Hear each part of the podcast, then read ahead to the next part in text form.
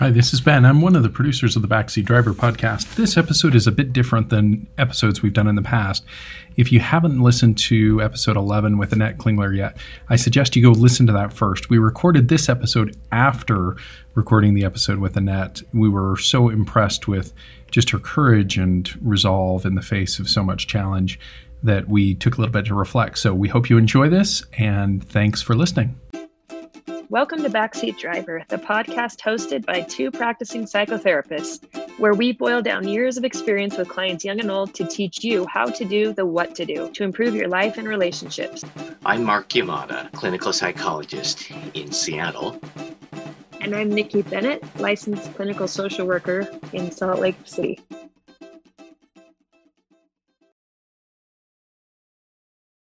It just kind of resonated me and kept echoing in my head the whole time after she had said that the choice to live and that's where it really took me into that she has uh, lost so many things and in some ways we can say most people would think she's lost everything.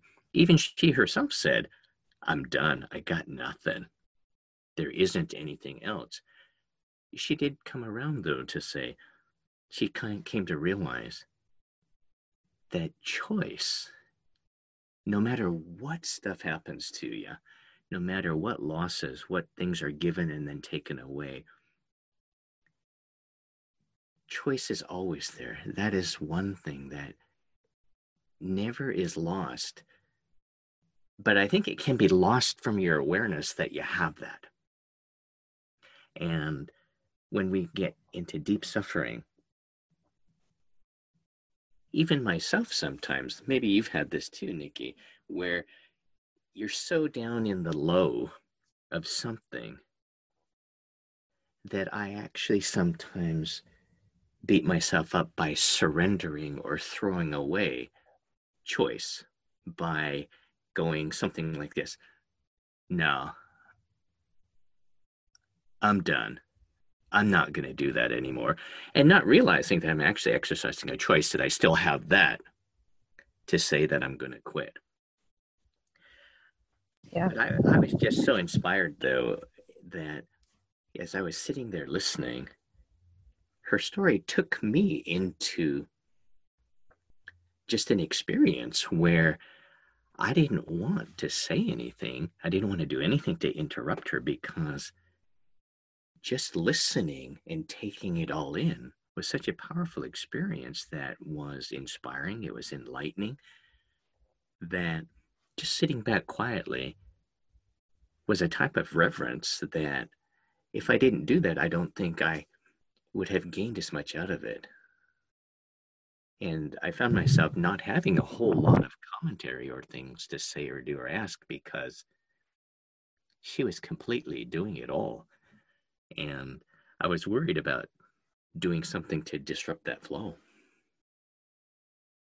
Yeah, quite an inspiration. Definitely top 1% of people that have inspired and influenced my life. Yeah, just amazing, amazing. And it goes to you know, another wonderful example of this show that we need each other and connection with one another. And deeper connection, more meaningful connection can only be gained if we are willing to be vulnerable, open, and share our story and believe that our own life experiences and the learning and the changes that we go through truly can benefit somebody else to be able to hear that. And you know, there's a, oh, go ahead, Mark. Yeah, yeah. You know, I think there's always a message that our own stories we tend to be most critical about and may minimize or poo poo them down, but to somebody else, it could be how many times have you talked with somebody? It's been a lot where they later tell you, Nikki, that's the thing I needed to hear. Yeah. It's so interesting too, because we've talked about this before. You know, just like there's a tendency to be afraid to share a story for shame of what will people think about me. Yeah, there's criticism also, or things like that. Yeah. Yeah. There also tends to be a, you know, shame around, gosh, well, my story compared to that. Are you kidding? I have nothing to complain about. And yet, you know, and that has never, ever made me feel that way. In fact, she has said that hearing my story, and I'm not trying to toot my own horn, horn I'm just trying to to illustrate a point that she has said, I'm so grateful that you had the courage to stand up there and talk about your struggles with anxiety and body image mm-hmm. because that's the moment that I wrote in my journal, you know, this is what's next or whatever the phrase was. Like we never know how our story is going to impact or influence someone else. Sometimes it's just the courage to show up and share our story. It doesn't have to be, you know, a next story yeah, in order to matter. Yeah, absolutely. That there's our tendency to think that we have to have something super grand for it to be meaningful. And I think sometimes we end up doing that because it's a way we protect ourselves from worried about being vulnerable or getting rejected or that it just won't fly very well. That, you know, a person can end up thinking, okay, it, the grander my story is, the more likely I'm not going to get rejected or hurt, or somebody's going to tell me that it wasn't good enough. Exactly. The reality is look at children's books. Most children's books, if there's any type of a book that I love the most, it's kid books. And usually it's those short ones that you know have pictures that go along with them. They're generally really short. They're really thin. And they're really big. And, they and they're even very... better when they rhyme. and they usually only have one or two sentences on them. And then look at what the kiddos do with them. They want you to read them again and again and again. And it doesn't have to be grand. It doesn't have to be big. In fact, sometimes if we start thinking that way, I think I can often end up complicating things when I try to think it has to be so sophisticated and scholarly or something like that when a little scribble on a piece of paper is all that somebody needs. Yeah, exactly. yeah, I remember I, this. yeah, yeah, I, I, remember this uh, adolescent uh, young lady that I worked with several years ago. I think she, it's been a number of years, so I'm thinking she was somewhere around eighth grade and was really struggling with feeling disconnected and lonely and wanted friends. And she brought me a little teeny torn strip of paper and had meticulously wrote on there the list of things that she was afraid of that she wanted my help with, but she couldn't fully verbalize it. So she wrote it on a piece of paper, and you know, it was maybe an inch wide by three inches long, scrap piece of paper. And Nikki, I still have that 12 years later. Hmm, it's like a little, it's like my little piece of treasure that somebody would bring that. And imagine that pencil scribbles a list of fears on a torn scrap piece of paper, and I'll never get rid of that. What does it mean to you? Those and what's of, on it? I'm curious. Yeah, things on it were are fears that typically yeah, adolescents may have. I'm so worried that I'm not good enough for people to want to be my friend. You know, I go to school, but I feel lonely all the time. I don't know what to say if somebody says something to me. I'm so worried that I'll say the wrong thing. Or things like that of not feeling understood or being rejected. And for me, helping her through that was something I was able to do. But for her to bring me that list of things and to share that with me, that's for me the grand treasure for me that I was so privileged or blessed to have somebody tell me their greatest fears. To her, those were very, very sacred fears because she kept them inside and wouldn't share them with anybody. It was so touching that she would do that. And I found it just so heartwarming that she did it on a piece of paper that was a scrap piece of paper. And maybe I'm reading too much into this, but for me, the emotional meaning was she didn't really feel she had a whole lot. And she didn't have to bring her list on some fancy piece of stationery, that any little scrap of paper that she had was genuinely what she had and who she was. She had a pencil, and that's what she used. And so symbolically, I also actually kept that and I taped it to my computer monitor. It was small enough, the writing, that anybody else coming into the office would not actually be able to read it unless they actually came up within a foot of my computer screen so they could actually read the note. So, in that way, it was somewhat camouflaged from anybody else. But I stuck it there because it was meaningful to me that she gave that to me. And I put it there because I wanted her to realize that every time she came in, she could actually see that I kept it there. That's so cool. I have a similar thing. Um, one of my clients that came in struggling with anxiety, mm-hmm. I talked to her about the fact that when we're able to get into our creative mind, because people who worry are anxious and are, but we're obviously people who worry are creative and intelligent. And uh-huh. so if you channel that in, in a way, you know, there's there's often magic that happens. So I said, when's the last time I knew that she had been an artist? I said, when's the last time you painted? She said, oh gosh, it's been years. She had four or five little kids. Mm-hmm. And I said, I want you to paint me a picture of where you are today and where you want to be. And she did the most incredible watercolor painting. The first one is her inside a bud, like an iris or something. And she's in there and she's got her head down, and you can just tell she's really drawn in and feels just the heaviness of everything in her life. And she wrote something on there like, you know, me, uh, safe, sad, but you know, keeping keeping playing small, staying safe. Uh-huh. And the next one was this iris blooming or this flower blooming, and she's coming up out of the top of it, and she's got one arm raised, and it says exposed and vulnerable but free. Gosh, that's so powerful. Everyone has a story.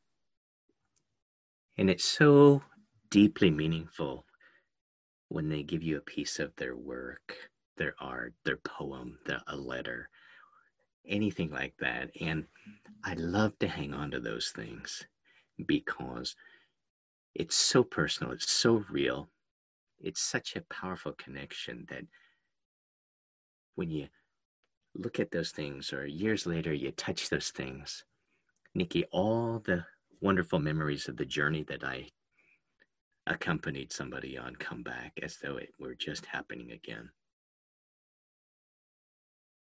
Yeah. It, maybe that's like rereading that children's book over and over and over again. It never gets old. Mm-hmm.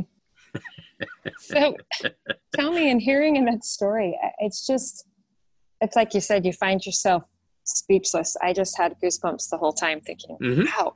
And yet she says, well, there's nothing special about me. It's just the human spirit.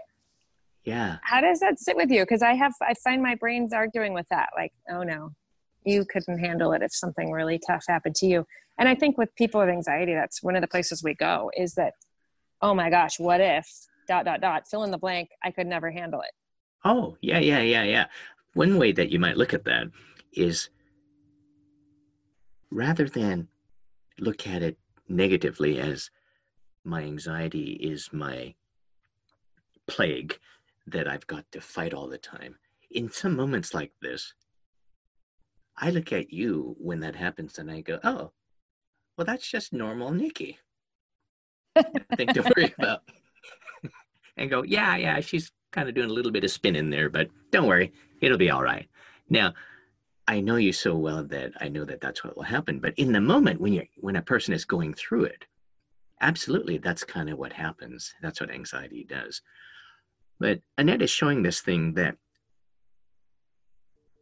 I think we all do is when we're striving to be genuine and striving to move through and grow, we're not looking at, she's not looking at her story in ranking it against somebody else's. She may have done that at some point. And usually, when human beings do that, we're biased to rank it down. Do you notice that? Mine isn't totally. as big, good as yours. Oh, yeah. Yeah, totally. yeah. So I think we could look at that as totally normal.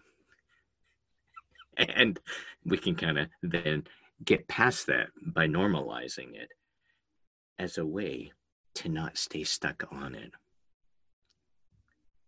And maybe for me, as you're asking me that question, it's just connecting to this middle school girl that I worked with, where it is so meaningful to me that it came to me, this note she gave, that it was on a scrap. I just love the fact that it's on a scrap and it's a little crookedly written with pencil. And more and more realizing that in many ways, you're completely enough the way you are.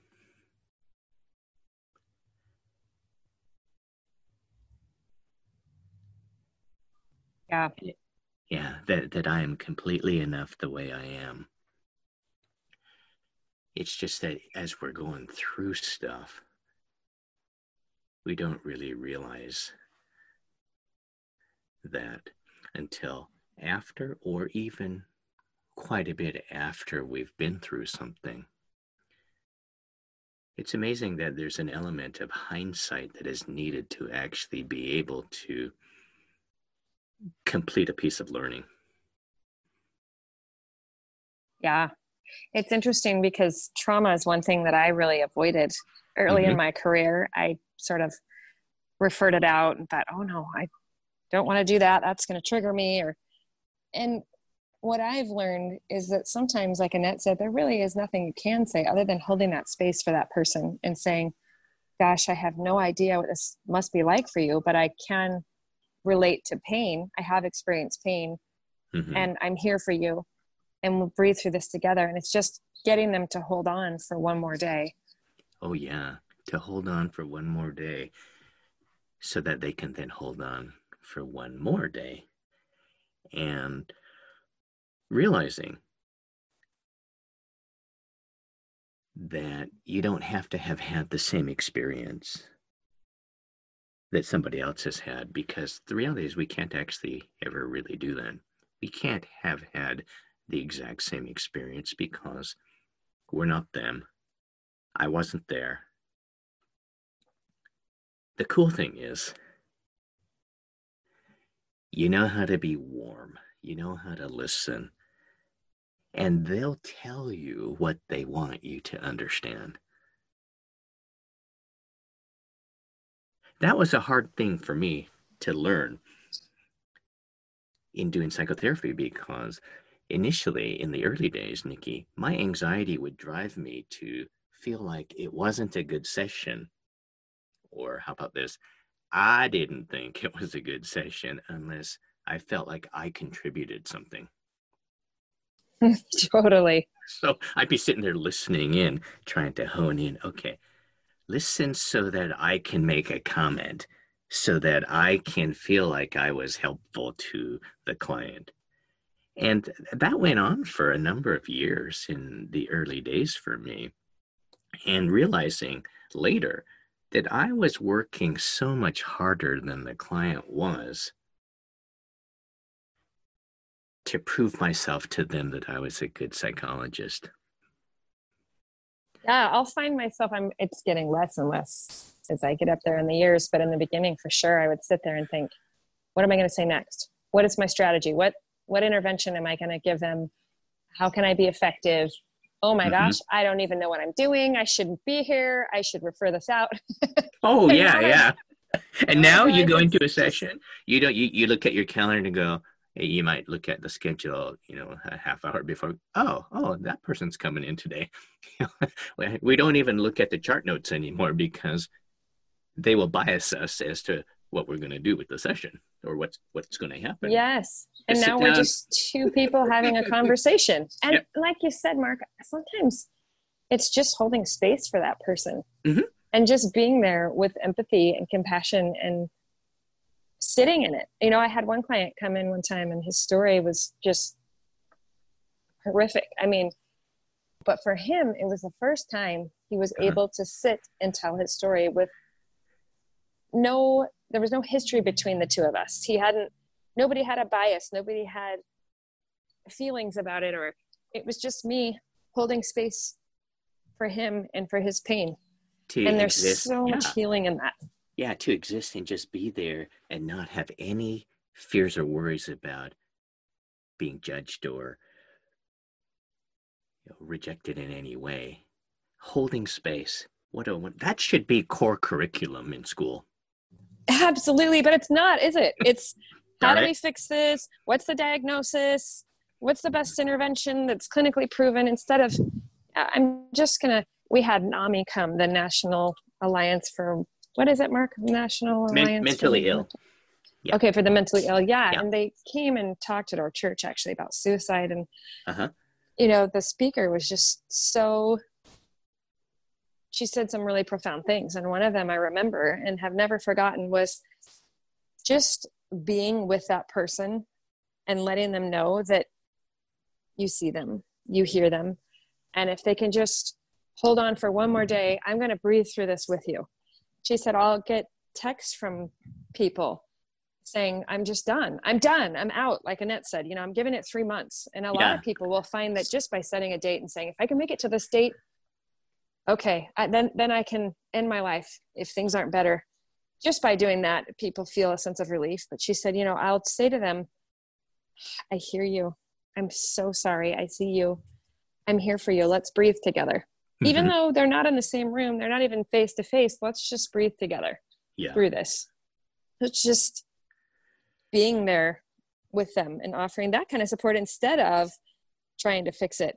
You know, during our call today, I kept thinking, oh gosh, when's when's Mark going to speak up? Is Mark going to you know, I kept waiting and, and making sure I, I kept thinking, am I taking too much space here and watching you? Uh-huh. But as you were talking, you know, when we first started processing this, it it is such and i've heard the story I, have been very familiar with the story now but for you it like you said it's just a spiritual experience just sitting and taking mm-hmm. someone's story and no matter what their story is absolutely and i'm hopeful that that's what's going to happen for listeners.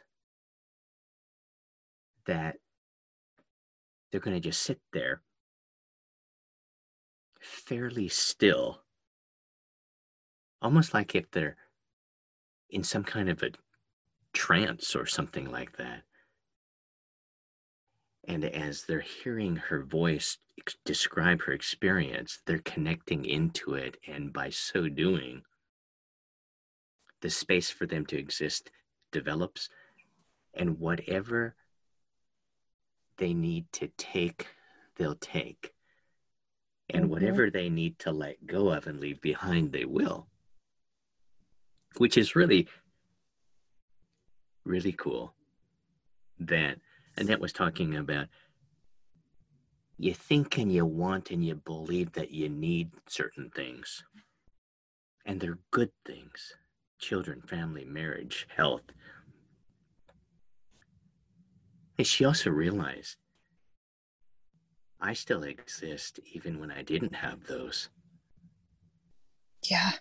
Yeah. And realizing that is so powerful. Perhaps our, some of our listeners will be able to glean some of that. I am hopeful for that, that somebody well, out there will. And the piece where she said, you know, I, I didn't even choose my own name. So much of what we have, what we do, who we think we are in life is just story. Yeah.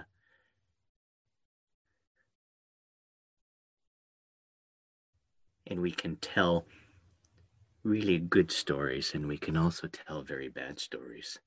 They're just stories, and we can choose what story we're going to tell and she's telling a story here that I listened in on today. And it was so captivating. And it was a story that I can't say that there's any particular thing stirring in my life this morning that I needed to hear that story. Right. But it was the kind of story that once she started telling it, she had my full attention. Absolutely. I'm curious. I am sitting here thinking, well, here we have our next episode, mm-hmm. right? Yeah. Um, what would you tell listeners, and how do you treat? Say Annette walks into your office, um, or someone like her. Mm-hmm. What is your approach? How do you? I mean, we talked about holding space for that, but what would you say to a client who felt like, I'm out, I'm done? Yeah. Hmm. And also, can you speak to what Annette said? And we may scrap this piece, I don't know, but like, mm-hmm. is it truly just the resilience of human spirit? Because I hear that and I go, oh, yeah, no way. If, if that was me, I, no way could I ever get through something like that. And I hope I don't ever have to try. mm-hmm. There is a part of that that is truly the human spirit and the natural will to survive and to thrive and to keep going. That seems to be naturally wired and a strong force in most human beings. Not everybody will act or think or believe that way, but most people want to live.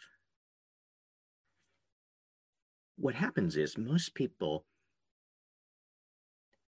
have a hard time dealing with pain and suffering, and that's a massively powerful distracting force that can cause you to either change your mind or intentionally fight against the force or will to live. It's really, I don't want to live anymore, literally or figuratively, as a way to say, I don't think I can, I don't want to continue to deal with this pain. And what if it never goes away? Yeah. Yes. I know that feeling.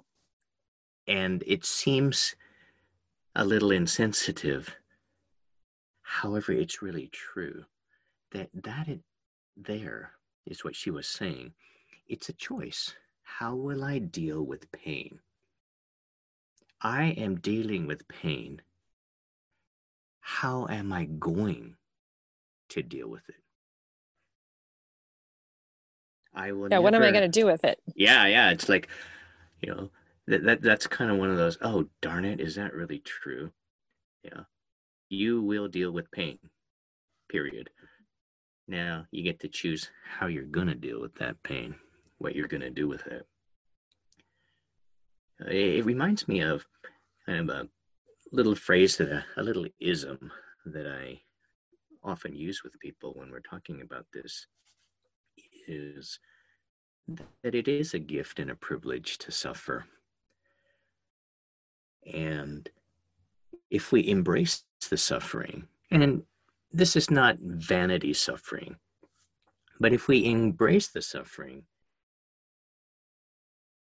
we can use it or it can help facilitate the growth and transformation of your soul. That mindset change is not always easy to do. But that is one thing that I do have as an ever present guiding concept when I'm dealing with people. So when somebody first comes into my office, Nikki, I don't actually know what I'm going to say. In fact, I've practiced intentionally to not decide or pre prepare what I'm going to say or do. Mm-hmm. As far as something specific, and I think that that's how you do it as well. here's here's kind of a funny way that I do it is I'm going. I look at it as going on a date. in this case, a very plutonic she, date. when she comes in, I go, I want her to come back for a second one. Right. And that means often creating this welcoming space to have a client have an experience like you were talking about with the client you were working with you create the space or you create the environment I am part of the environment, how I respond. to create an experience where a person will feel connection, understanding, some pain reduction, perhaps, or enlightened, or something like that, so that they will want to come back, that their interest or curiosity gets sparked up. Sufficient that they would want to proceed further, come again, do again, despite the pain and suffering that pulls them the other way to shut down. Right. And I think too, Annette made a really good point is, you know, it's okay too if somebody is in a space of actually don't want to hear that things will get better. Actually don't want to hear that I have what it takes or that other people have been through this. Sometimes it's just sitting. You know, I remember being in graduate school and I am of course quite a bit older than 90% of my peers in graduate school. They were in their 20s. I'm turning 40 at the time. Mm-hmm. And I remember just feeling so intimidating, even though I had had a lot of work, you know, my own personal work with you and John uh-huh. and others. I remember feeling so intimidated and thinking, how am I ever going to do this? I'm not learning enough. I'm not taking in enough. And I remember one of the professors saying, the most important thing actually, I remember a couple of them saying that, but in therapy and in that determines the su- success of therapy is genuineness. Yeah. If you can just be genuine and em- empathetic, your clients are going to make progress just because they have someone who cares and who's holding space with them. Yeah, imagine that. You know, you you, you hear that and it turns out, really? Just my presence is enough? And yeah, it is. That's hard to fathom, isn't it? Oh, yeah. And I think for our listeners to know that, you know, if someone's coming to you in pain, they're coming to you first off because they trust you and you have a gift that they see. So rather than try to make it go away or try to make it better, let them be heard. Connect with the pain in you that oh, resembles yeah. pain in them, even even if it's totally different. Oh, sure. Sure. Yeah, it took me a while to really realize that. And sometimes I still forget that they've already made a decision that you're enough. I don't have yeah. to prove to them that they made a good choice. Exactly. You know, it's kind of like somebody has chosen to come see you. They've chosen to come in. They set up an appointment with me. But then somehow my anxiety popped up way back when. And I missed the fact that they've already decided that they wanted to come in. And I'm thinking I have to somehow prove to them that they want to come in. Right. And remembering like compassion comes from the Latin words common passion, which means to suffer with. Yeah, yeah, yeah, yeah. And there's such a tendency. I used to do this when I was younger, and I think it's mm-hmm. just what I learned in my culture and my upbringing was at least well, at least, you know, dot, dot, dot. Or well, look at, like Annette was saying, she didn't want to be that person where someone went, well, look what she went through. What do you have to be complaining about? Yeah. And now I've learned that it's just holding space and saying, I'm so sorry. I don't even know what to say. This has got to be so hard, but just know I'm here for you and we'll breathe through this together. It's kind of like finger painting. We have a few colors, but we don't know what proportions or what the strokes are going to end up being. And we don't want to pre-decide those. Yeah. All you have to know is how to open the lid to the paint jar. That's all you need. yeah, it's really true. yeah, really Something true. Something like that, yeah. And that's it for another Backseat Driver. If you found this podcast helpful, please share it with a friend. We'd really appreciate it if you'd take a minute to rate and review our podcast on iTunes, Google Play, Spotify, or wherever you get your podcasts.